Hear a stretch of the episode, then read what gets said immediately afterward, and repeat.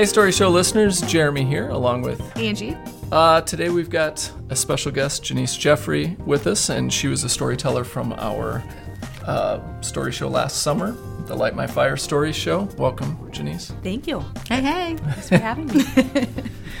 And uh, her story was called Become a Number. Can you talk a little bit about that?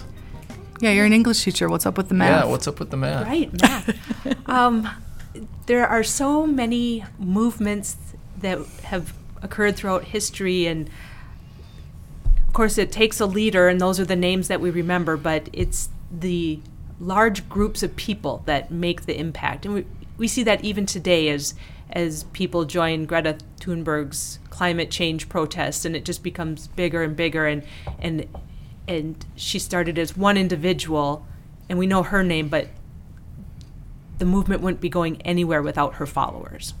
Yeah. Yeah, you've got to have people on board, right? Definitely. Did you hear, by the way, this is a little bit of an aside, but so we had a couple of weeks ago, we had, I think, 15 students from Albert Lea High School go over to Rochester for Right. um, a demonstration, and they were presenting some demands to the City Council of Rochester uh, that they wanted them to declare a climate crisis and then uh, establish some policy goals. And couple of days ago, I saw in the newspaper that they did that. Oh, that is impressive. Yeah. Oh, There you go. A couple individuals Wow. making change. Yeah, and gives that you a doesn't, tingly feeling. doesn't Yeah. happen. Yeah. That doesn't happen with three protesters, right? Right, But and it was actually the second protest this year. There was a, um, in the fall. There was a group, even larger group, that Nice. did the same thing there. So, so yeah, pretty cool social activism, Right. And climate Yes. activism. And, Did and either one of you see Harriet? That was out in theaters this fall about I did Harriet not. Tubman. about Harriet Tubman? No, I didn't. I didn't. Yeah, I didn't either. So that that went nowhere. That went nowhere. Tell us more about that. Hopefully that What comes other movies Netflix haven't soon. you seen? No, I heard it was really good. A bunch of people went and they were like, "This was amazing," and it was awesome to sort of see. I mean, I think everyone knows certain people from history. Like none of us can forget about Eli Whitney and his cotton gin. That'll be burned into our brains forever. but right up there. yeah, right. um, like why that information I will ever need, I don't know, but it's there. I mean, it did transform slave slavery and the Southern economy, but it's still not a common name for a lot of Right. people. right. It's true. It's true. So, um, so Janece, another thing you mentioned, uh, and well, I should say, uh, we all teach together. Right. Janece teaches right next door to me here, and um, but I first, I think I first knew you through the union when before you were at the high school. You're at a different building, Right. But you you were uh, a union rep, and that comes up in your story as well. Yes. How did you get? Uh, like, do you have? Did, does your family have any history in unions, or is this something that became new to you as a as a teacher, or? Uh, my family is very anti-union. Really? Yes, I, I get teased at during family gatherings for being a union thug, and so sometimes I wear my union clothing just to antagonize them. Why not? Right? And that's part of the fun of Thanksgiving, right? yeah.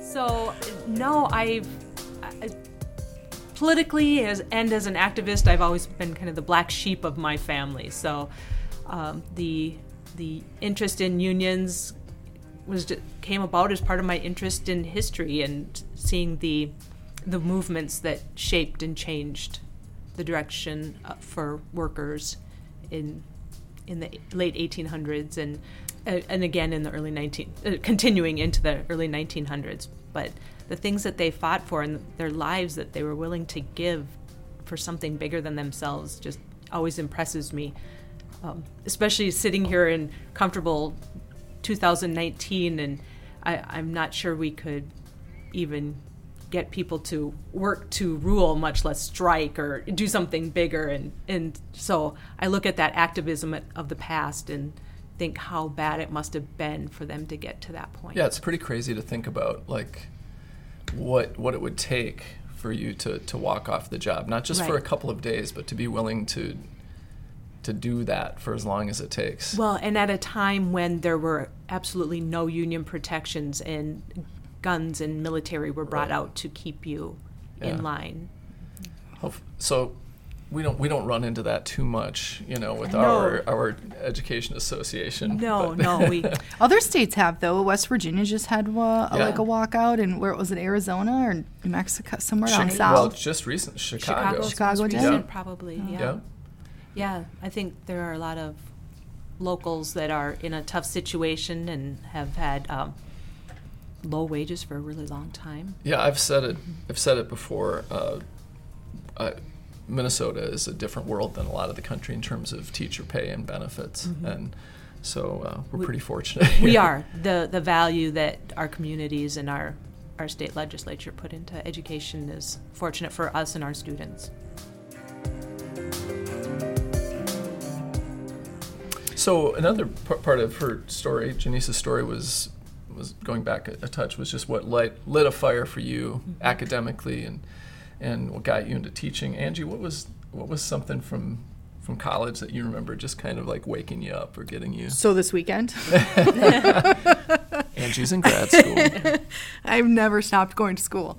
Um, yeah, man, lots of stuff. So, one thing I can remember specifically though, so my undergrad is in um, literature, English literature, and I for like scholarship purposes had to take so many credits, things like that. Um, and so I was done with my major, and they were like, "You got to take a three credit course, anything you want, dealer's choice." And I was like, "What am I going to take?" I took European history, um, which was like so much work. and essay writing and all kinds of stuff. But like, I learned so much and was just riveted at like, oh, like it's just seeing the connections between like stuff we're still dealing with today and like things that happened, you know, 50 years ago or whatever, and the effects of how those continue on. So, like, just this random course I picked that fit the time slot I was looking at, and it had this huge impact. All my professors now are going to be like, cool, so the thing you chose to go do, not the impactful thing. that's, that's. Yeah, for me it was um, I had two things. One was um, my first year writing and discussion class. They used to call it freshman symposium, and it was called Seeing Through Poetry, and um, it was just awesome. You know, a year of, of poetry, reading and discussing, and and then uh, later on when I was studying abroad, my junior year, I took uh, my my senior senior seminar was on Aristotle and ethics, and I, I was just like, that's it. And I, I came back and I dro- I dropped my secondary ed minor, and uh, picked up a philosophy minor my last year and a half. And, nice. But I just love that stuff, and um, yeah, so. Philosophy's fun. It is. Well, you, Denise, what do you have any college inspirations? You know, I had, by the time I got to college, I really was on a path. And I think more of my inspiration came during high school, and it was always based in history. It just uh-huh. always was. The people of the past that really inspired me to go forward. And so continued with history in, in college and then added the English degree because, well, I can't coach. So if you're going to be a social studies teacher, you either have to do something else or coach. Sure. And, and and then I, I loved the English degree too because I, I like reading, so that wasn't a hard sell. But So the day that this episode is scheduled to release is actually the same day as our upcoming story show, January 11th, 2020. And uh, the theme of the show is Pass the Plate. And Janece, you're returning as a storyteller for this one. Uh, what's your new story about? a lot of our students are lacking and and don't have the basic resources that they need to to to survive. And the the um, charity that the next story show is for is the backpack program, which is I, I was on the lead team at my church who started that program and got it going at Hawthorne. And so I had to be part of this story show because that was, is a program that's special to me. And so my story is um, centered on a student that I had at one time who didn't have food to go home to. The backpack program sends a backpack of food home with kids who need it so they don't experience food scarcity on the weekends. Yeah, um, each weekend the the food bundle gives them four meals and two snacks for the weekend. And how many students do you serve in the district right now? Estimate. Yeah, I'm, and it's in the 400s. Wow. Wow. 450 perhaps. We started with 34 at Hawthorne. Wow. And then it's it's expanded rapidly. And is that just from the elementaries or are you serving all the schools? Elementary and Southwest. Okay. Mm-hmm. Wow. Wow. That's impressive. That's awesome. And it's so awesome to see it expand so quickly because it really has, right? It has. Right. There's yeah. an awesomeness to it that you're helping is more people, but there's a sadness that that many more people Right. need the assistance. Right. Yeah. Yeah. Yeah. Well, Cool. we're excited to have you back. Yeah. This is a great charity, and you're a part of that, and we're always happy to listen to your amazing storytelling. Thank you. I'm excited to share again. Uh, but first, listeners get a chance to check out your story from last summer's show, uh, which is coming up next. Recorded live at the Marion Ross Performing Arts Center in July 2019. Due to their jobs teaching at the high school and the many activities their children are involved in, Janece and her husband Max are often at school events band concerts, choir shows, swimming meets, basketball games, or sitting in the parking lot waiting to give someone a ride. They have been known to picnic in the commons area between events and call it date night. During the summer, they try to carve out some free time by encouraging their children to ride bike to their own activities. This encouragement is most successful when Janece and Max leave the house and are unavailable to give rides. So, if you spot Janece or her husband out biking, golfing, or pontooning, you know they are demonstrating an anti helicopter approach to parenting that will encourage self reliance, problem solving. You're welcome, kids. This has become a number by Janece Jeffrey.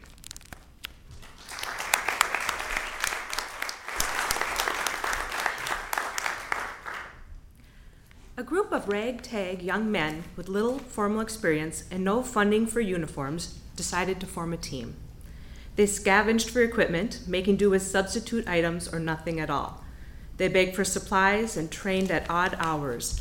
Outwardly, their efforts seemed futile and laughable. Who were these men to think they could challenge the strongest team in the world? But they had something special determination. They had courage and they had perseverance. They were willing to do whatever it took to meet their goals and were unified by a common goal to win at all costs. They brainstormed defensive techniques that were unorthodox and devised offensive strategies that would take their opponents by surprise. When the day came, they gathered on their side of the field and stared at the well funded, highly skilled team across from them and considered their strategy. What they didn't consider was that the other team's sidelines had so many more men to fill in when things got difficult. They didn't consider their skill to be less because their funding was less, and they didn't consider loss as a possibility. They were in this game to win it. Does this story sound familiar? It's not an ESPN 30 for 30 special about an inner city football team.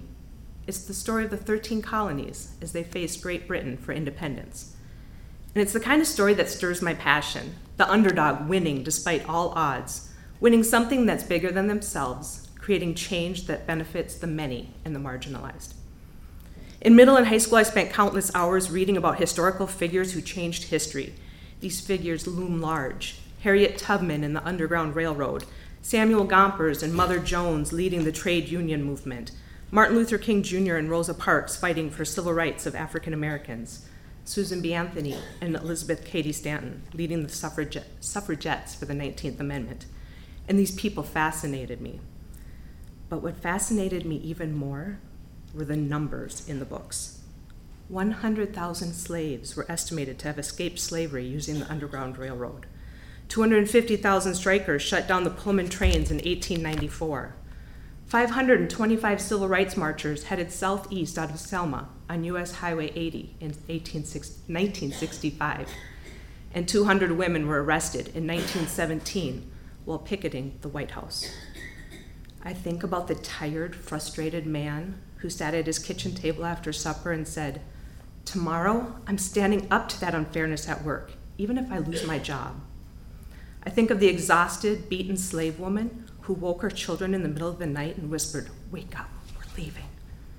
I think of the young woman who left the farm in hopes of making money in the Lowell factories, who used her one day off from the loom to protest outside the White House for the right to vote in the next election.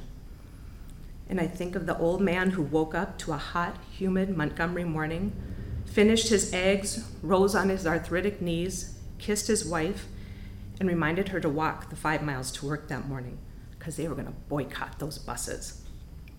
Those are the people who fascinate me the everyday, ordinary people who make up the numbers of history. The individuals who decided it was worth individual risk to demand that their safety be met and personal rights granted. So, what do you do in life when this is your main interest?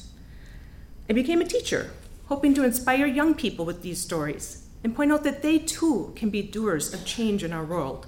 That all it takes is to inform yourself about what's happening, know your rights, and know how to be agents of change in our society. Learn that our society has made mistakes in our collective past, and we can overcome those mistakes with the courage and the perseverance that is our common inheritance. And then, in my first years of teaching, I learned a new reality. Many of my students were economically disadvantaged and struggled, struggled academically. And although I learned in college about problems kids face, I had no practical experience. I had facts, knowledge, idealism, and white middle class privilege, but little understanding. I learned that students who climb on, a, on school desks may not have furniture at home. They don't know how to respect property. Students who come to school smelling bad may not have access to a bath or shower because that's the cat's litter box. I learned there are people who view school as their source of food and not their source of empowerment. And I found out early on that a student's address could easily determine his scores on state assessments and her classroom grades. I learned that some parents spend the majority of their time and energy making money to feed, clothe, and house their kids and to meet their basic needs, and they needed me to be the one to focus on the academics. Perhaps I would be doing less inspiring work than I originally intended, but what I would be doing was living out Martin Luther King Jr.'s question life's most persistent and urgent question is what are you doing for others? With this new knowledge, teaching became much more than my job. It became my civil rights mission, my social justice calling, and my local community service. I had to make sure the basic needs of my students were met before they could flourish.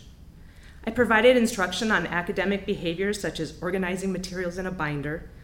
I taught that the reason we raise our hand is so that everyone gets a chance, and it's okay to wait for others because taking turns is part of working in a successful community. I let students know there are options for their future, and I connect their current learning to those future educational and career options. I focus instruction on basic skills reading for comprehension, writing informative paragraphs, using basic proper grammar and punctuation.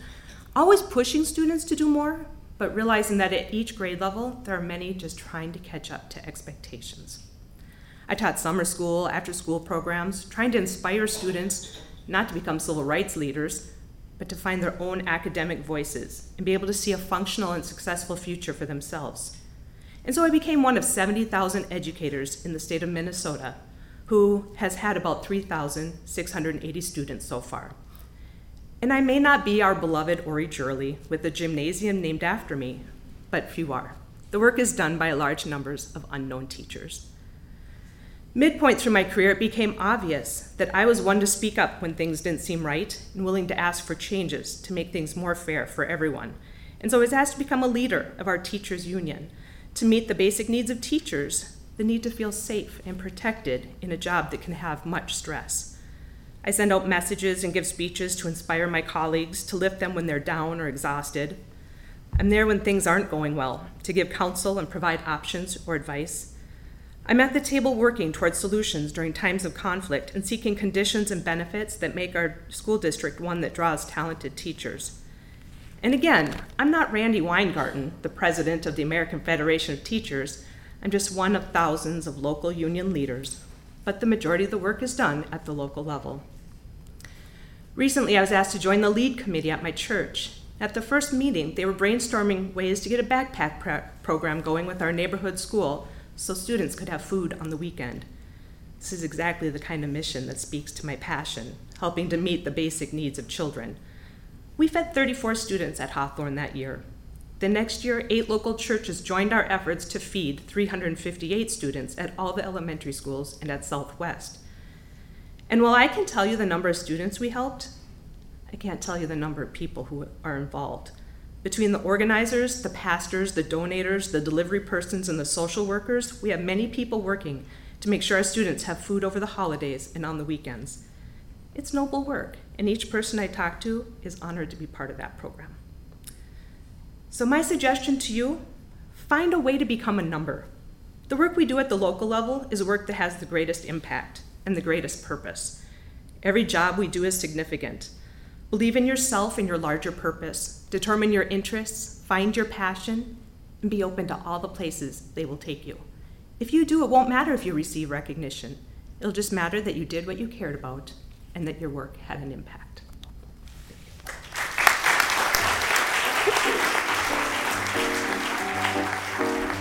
The Story Show is produced by Angie Zoller Barker, Shane Kepke, and me, Jeremy Corey Greenis. Please check out our webpage at thestoryshow.org and encourage your friends to listen to our podcast. They can find us wherever they listen to podcasts. Just search for The Story Show in quotes, and you'll find us. Thanks.